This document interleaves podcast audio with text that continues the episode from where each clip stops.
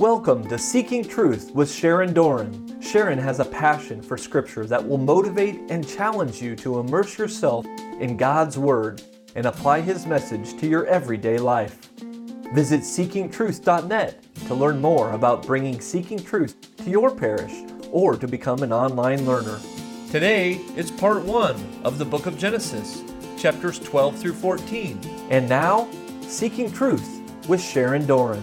Hi, everybody. Welcome to our Genesis discussion tonight on chapters 15, 16, and 17. Starts like this After these things, the word of the Lord came to Abram in a vision Fear not, Abram. I am your shield. Your reward shall be very great. But Abram said, O Lord God, what will you give me? For I continue childless. And the heir of my house is Eliezer of Damascus. Now, I want to talk about Eliezer a minute. That's not who the Lord's plan is, as we know. But he is in the Targum. I found him this week. He is Eliezer, son of Nimrod. Remember Nimrod? Nimrod was Noah's great grandson. He was the first Nimrod, but there have been many others after, including Eliezer of Damascus, who is the servant of Abram. And remember what the Nimrods were skillful hunters in Genesis 10. He was a mighty hunter before the Lord, like a Nimrod, a mighty hunter before the Lord. So, according to the Targum, Eliezer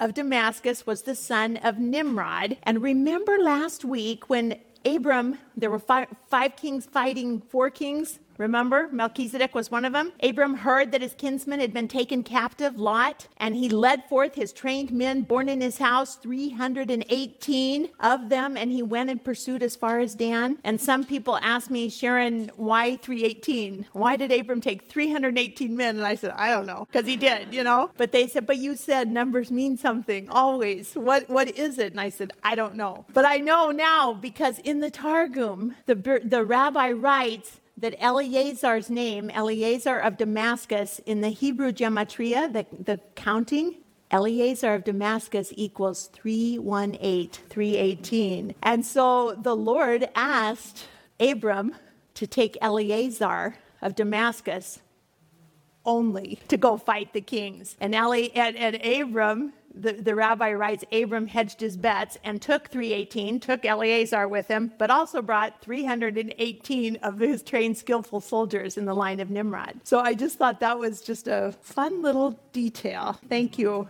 Thank you, rabbis. Now we continue. But Abram said, O Lord God, what will you give me? I continue childless, and the heir of my house is Eliezer of Damascus. And Abram said, Behold, you have given me no offspring, and a member of my household will be my heir. And behold, the word of the Lord came to him This man shall not be your heir. Your very own son shall be your heir. Well, this is a problem for Abram, right? He's getting old, and God keeps saying he's going to have children as numerous as the stars in the sand, and, and he has no one. And his wife is barren, and he thought maybe this could come through Eliezer. The Lord God takes him outside and said, Look toward the heaven and number the stars if you're able to count them. Then he said to him, So shall your offspring be, like all those stars in the heaven again. And Abram believed the Lord, and he counted it to him as righteousness. Now, this is during the day that this is happening because later in the chapter the sun sets. And so when God takes him outside and shows him all the stars, it's in the light of day, and Abram can see them. We go outside, and are the stars there in, at noon? Yes. They didn't go anywhere, but the brightest star, the sun, is obscuring our vision. We don't see the stars when the sun is out. And so God is showing Abram something that even though you can't see it right now, I'm going to give you stars. What does uh, Paul tell the Romans? For what does Scripture say? Abram believed God and it was counted to him as righteousness. What then will we say was gained by Abraham, our forefather, according to the flesh? For if Abraham was justified by works, he has something to boast about, but not before God. For what does the Scripture say? Abram believed God and it was counted to him as righteousness. So he brought him outside and showed him the stars in the daylight. Look toward the heaven and number the stars if you are able to count them. And he said to him, So shall your offspring be. Abram believed the Lord. That was quite a miracle. He believed the Lord and he counted it to him as righteousness. And he said to him, I am the Lord who brought you out of Ur of the Chaldeans to give you this land to possess. But he said, Oh Lord God, how am I to know that I shall possess it? And God said to Abram, Bring me a heifer three years old, a she goat three years old, a ram three years old, three, three, three, the divine number times three, three, three, three, and a turtle dove and a pigeon. And he brought them and he cut them into two and laid each half over against the other but he did not cut the birds in two. Now, to us, this sounds like what in the world is happening? But in, the, in these times, in these ancient times, this was a blood covenant. In the Middle East, this is how they made a blood covenant. Bloody animal carcasses on the ground, three of them split in half, opposing each other. The, the blood is draining down into the middle. And in Abraham's time, this wouldn't have been so strange because this is how it was done. It's called a blood covenant. And what it means, both parties parties walk through the blood, and it means if one of these parties breaks this solemn oath, then do to me as these animals, split me in half and drain my blood, kill me. If I break this oath, that's how solemn it is. This is a covenant. This is a blood covenant. And this one is way more than meets the eye. I love this picture where both God and Abraham are standing in a pool of blood, and God is showing him far into the future what the final blood sacrifice will be. You see Jesus on the cross. The parties involved would walk through the path between the slaughter's animals and they would say, May this be done to me if I do not keep my end of the oath. This specific blood covenant is also known as the Abrahamic covenant. The blood involved in this covenant, as with any blood covenant, signifies the life, the life from which the blood comes. Leviticus 17. Moses will offer blood sacrifice. Uh, and what about this time in Exodus 4 when Moses has just seen the burning bush and he and Zipporah are going to go back to Egypt and free God's people? Zipporah, his wife, the Lord met Moses and sought to kill him. What? Oh, he just appeared in the burning bush and now the, the Lord's going to kill him. Do you remember this obscure thing? Some are shaking their heads. Uh, Zipporah took a flint and cut her son's foreskin and touched Moses' feet with it and said, Surely you are a bridegroom of blood to me. Moses had not circumcised his own two sons. He had gone away from Egypt. He was living in Midian on his own. He had killed a man. Remember, he's fleeing. And he's married this woman now. He's met her at the wells of Porah. And she, to avoid the Lord killing Moses, has to cut the foreskin of the boys and put, put it on Moses and said, You are a bridegroom of blood because of the circumcision. So I was thinking of blood covenants in the Bible, and we think of the marriage covenant. Is there blood in the marriage covenant? This was the primordial covenant. Adam and Eve, the very first sacrament in the Bible, is their blood. Yes, there is. And in ancient Jewish weddings, the best man would listen at the door for the consummation, and then he himself had to go in and gather the bed sheets and they would have blood on them, right? Because it's a marriage and it's, you know, it's a sealed blood covenant between the couple and God. And so marriage is a blood covenant. So this that Abraham is performing here is a blood covenant. It's a sacrifice. It is uh, being taught by God. God is, this is his pedagogy. He's teaching how to do this, but the lives of animals would never remove sin. The life of an animal will not be a sufficient substitute for human life. And all of these things were copies or shadows of the covenant to come, Hebrews tells us. And the blood of bulls and goats is a temporary appeasement until the final ultimate blood covenant was made by Jesus Christ himself. Without the shedding of his blood, there will be no forgiveness of sin. And God had that in his mind's eye before the beginning of time. The new covenant would be in the blood of Jesus Christ, the God man. So the Lord said to Abraham, Bring me a heifer three years old, a she goat three years old, a ram three years old, three, three, three, turtle dove, and a young pigeon. He brought them all, cut them in two, laid half over against the other, but he did not cut the birds in two. Why? And when the birds of prey came down on the carcasses, Abram drove them away. Last time we saw a carrion, a bird of prey, it was on the ark when the raven was sent out and never came back to the symbolic church. Remember?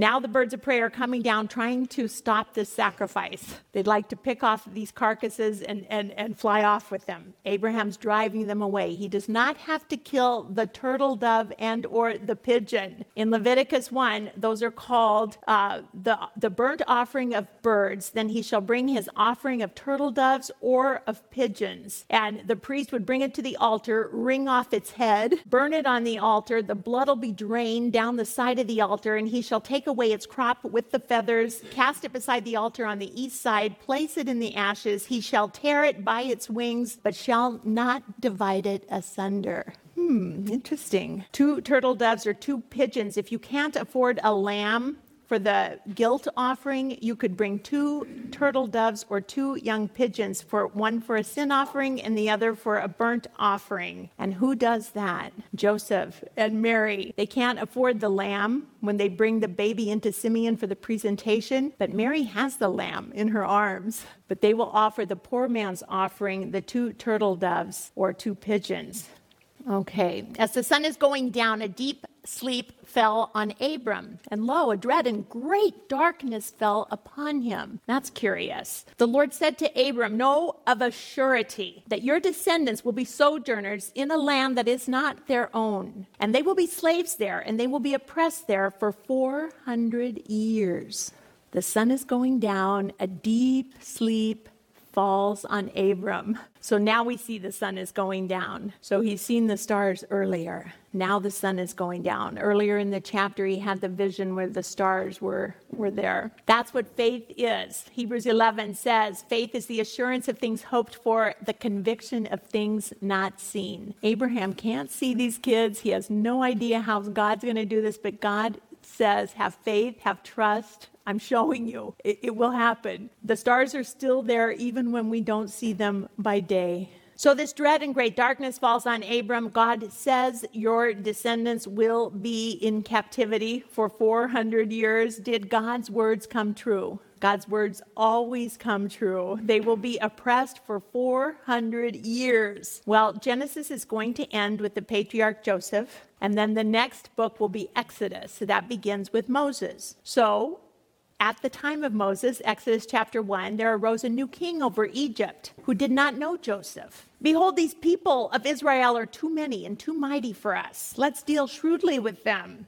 lest they multiply and war befall us. They were multiplying prolifically, the people of God. And they set taskmasters over them to afflict them with heavy burdens. But the more they were oppressed, the more they multiplied. And so the people of Israel served with rigor. They made their lives bitter with hard service and mortar and brick and all kinds of work. All the work they did to serve them with rigor. So they are being oppressed in a foreign land where they have sojourned, just as Abraham was told by God. God told him, Know for certain that your descendants are going to be oppressed for 400 years. And in Exodus 2, we hear this God heard their groanings, and God remembered his covenant with Abraham, with Isaac, with Jacob. And God saw the people of Israel, and he knew their condition. The time that the people of Israel dwelt in Egypt was 430 years. And at the end of the 430 years, on that very day, all the hosts of the Lord went out from the land of Egypt. So God is true to his word, and Paul also recounts it in his letter to the Galatians when he says, This is what I mean. The law, which came 430 years afterwards, does not annul a covenant previously ratified by God as to make the promise void. God's eternal covenant with Abram is true. Going back to Genesis now, the Lord says, to Abram, I will bring judgment on the nation which they serve. So God's going to bring judgment on Egypt. And afterward, they shall come out with great possessions. Did they have great possessions? Yes, they had lots of gold remember, and silver bangles. That, and listen to this what he told Moses in Exodus 3 at the burning bush I'm going to give this people favor in the sight of the Egyptians, and when they go, you shall not go empty. But each woman shall ask of her neighbor and of her who sojourns in her house jewelry of silver and gold and clothing. You'll put them on your sons and your daughters. Thus you shall despoil the Egyptians. So after 430 years, they leave very wealthy. As for yourself, Abram, you shall go to your fathers in peace. You shall be buried in a good old age. And they shall come back here in the fourth generation, for the iniquity of the Amorites is not yet complete. So Abram will buy a grave. We'll see this. He'll buy Machpelah, the land in Hebron, and it's still there to this day. You can visit it in the West Bank, and this is where all the patriarchs and their wives are buried, but not Rachel. She's buried on the road outside of Bethlehem. When the, she, she died in childbirth, having Benjamin. We'll, we'll study that. When the sun had gone down and it was dark, behold, a smoking fire pot and a flaming torch passed between these pieces. What in the world is going on? A smoking fire pot and a flaming torch passed between these pieces. Abraham is put into a deep, dark sleep. A foreboding of darkness comes over him. And God alone will pass through the carcasses. This covenant does not depend on sinful man. It is 100% fully dependent on God to accomplish this, right? On that day, the Lord God made a covenant with Abraham. To your descendants, I give this land from the river of Egypt to the great river Euphrates, the land of the Kenites, the Kenizzites, the Cadmonites, the Hittites, the Perizzites, the Rephaim, the Amorites, the Canaanites, the Girgashites, and the Jebusites, all the sites. And you know whose people they are? Our genealogy, the table of nations in Genesis 10, we know they come from Ham's line, Cana, from the incest with Mrs. Noah. That's this line. They are occupying the land of Canaan, the promised land. Canaan became the father of Sidon. You remember Sidon in the Bible? And also extended from Sidon to Gerar as far as Gaza and, and in the direction of Sodom and Gomorrah. This is Canaan's land. Canaan has the curse. And this is the land God says Abraham's going to get forever with all his inheritance. Okay, so now we see in chapter 16 Sarai, Abram's wife, bore him no children to this very day. Sarai had an Egyptian maid whose name was Hagar. And Sarai said to Abram, Behold, now the Lord has prevented me from bearing children. Go into my maid. It may be that I shall obtain children by her. And Abram hearkened to the voice of his wife. An interesting word there, you know, and the artwork is interesting. Abram hearkened to the voice of this. Stop! Stop! Stop, Abram, stop. Right? What if Abram would have said, No, Sarai, no, we must trust God Almighty. We must trust God's plan. We cannot take matters into our own hands. I heard the voice of God Almighty. He showed me the vision for us. It includes you, Sarah, my own seed through your womb, Sarah. This is your plan, not God's plan. No way. Do not put your husband to the test. What if he would have said that? Everything would have been different. That's not what he said. He hearkened. Just as Eve offered Adam forbidden fruit, Sarai will offer Abram forbidden fruit. Adam accepted the forbidden fruit from Eve. Abram accepts the forbidden fruit from Sarai. Both men succumb to the temptation offered by their very own wives. Now, the men were the head of the household, but the women with the neck. And the neck can turn the head any way she pleases, right? Women have a lot of power, especially if we use it correctly. Abram is passive. This is passivity. So was Adam. Both Adam and Abram had talked directly to God. They had these incredible times with the Lord where they spoke one on one with God directly. They knew what God said, yet they're passive to act it out. How do you suppose Hagar might have felt? An Egyptian handmaid. She's way down here. They're way up here. The authority differentiation is huge. How do you think Hagar felt? Is this sexual violation or was she a willing participant? Remember when Abram made Sarai sleep with or go to Pharaoh? We don't know what happened. Now the Egyptian Pharaoh. Now, an Egyptian maidservant, Sarai, is making go to her husband. What comes around goes around, right? Sarai most likely acquired Hagar as a gift from the Egyptian Pharaoh when she was objectified for her own beauty. Remember that?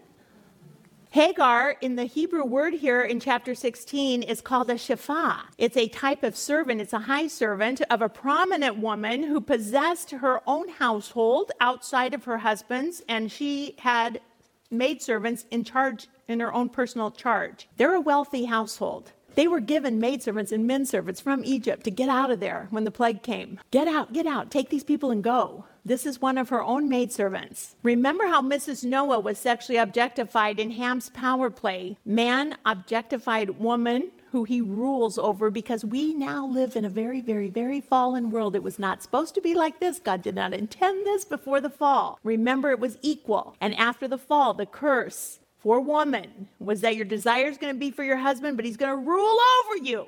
He's going to dominate you. So we have now the objectification of women, but it gets worse in this chapter. Hagar is Sarai's maidservant. So there's a further disorderment. Now, not just one man ruling over woman, but we have the objectification of woman by woman. This is another step. This is, we're going further away from God. This is further east the objectification of woman by woman. It's not like Team Woman anymore. Now we have two women at it. Sarai is going to use Hagar, objectify Hagar, to get a baby that she wants for herself and her husband. I looked up objectify, to treat another as an object.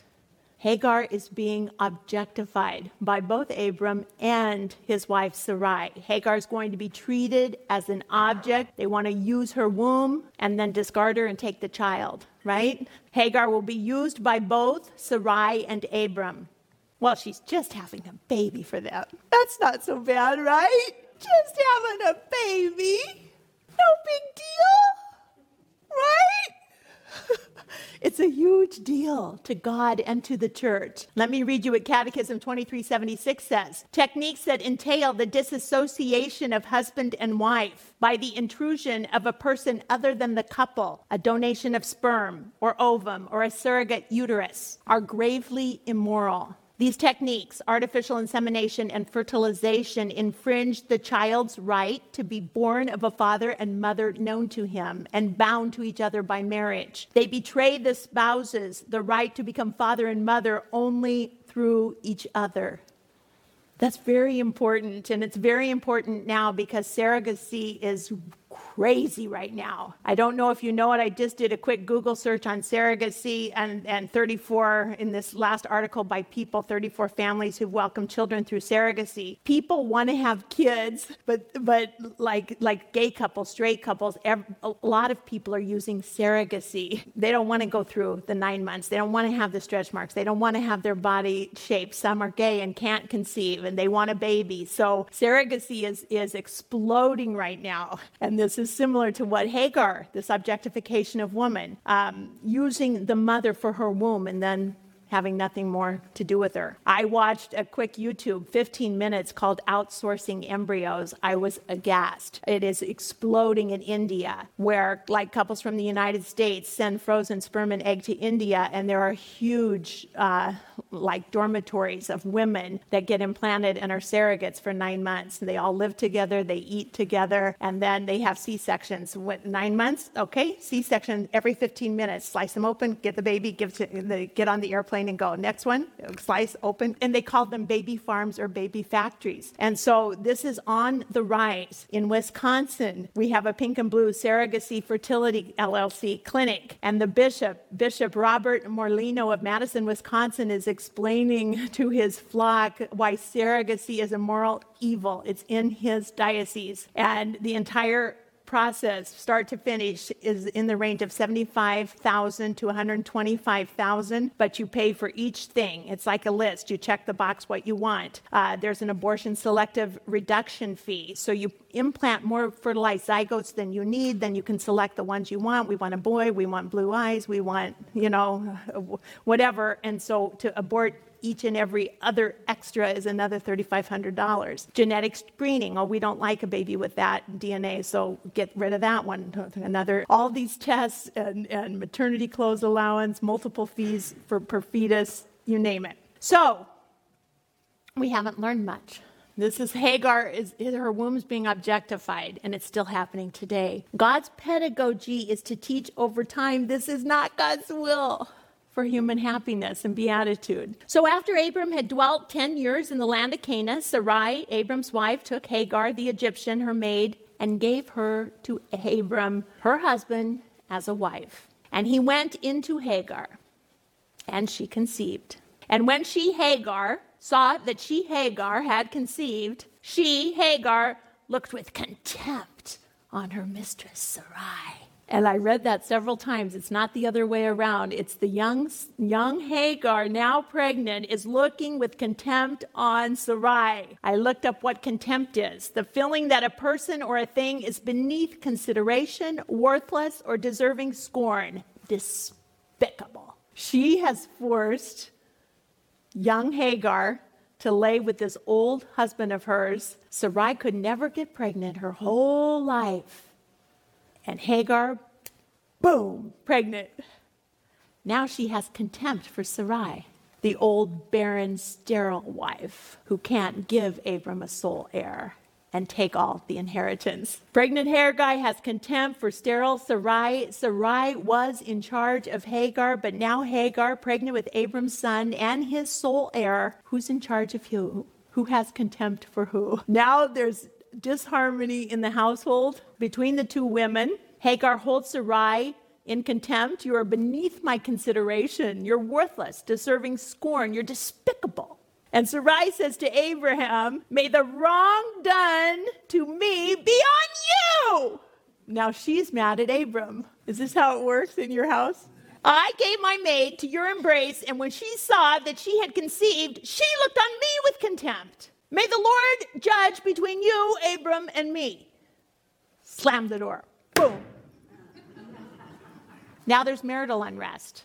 Abram said to Sarai, Behold, your maid is in your power to do with her as you please.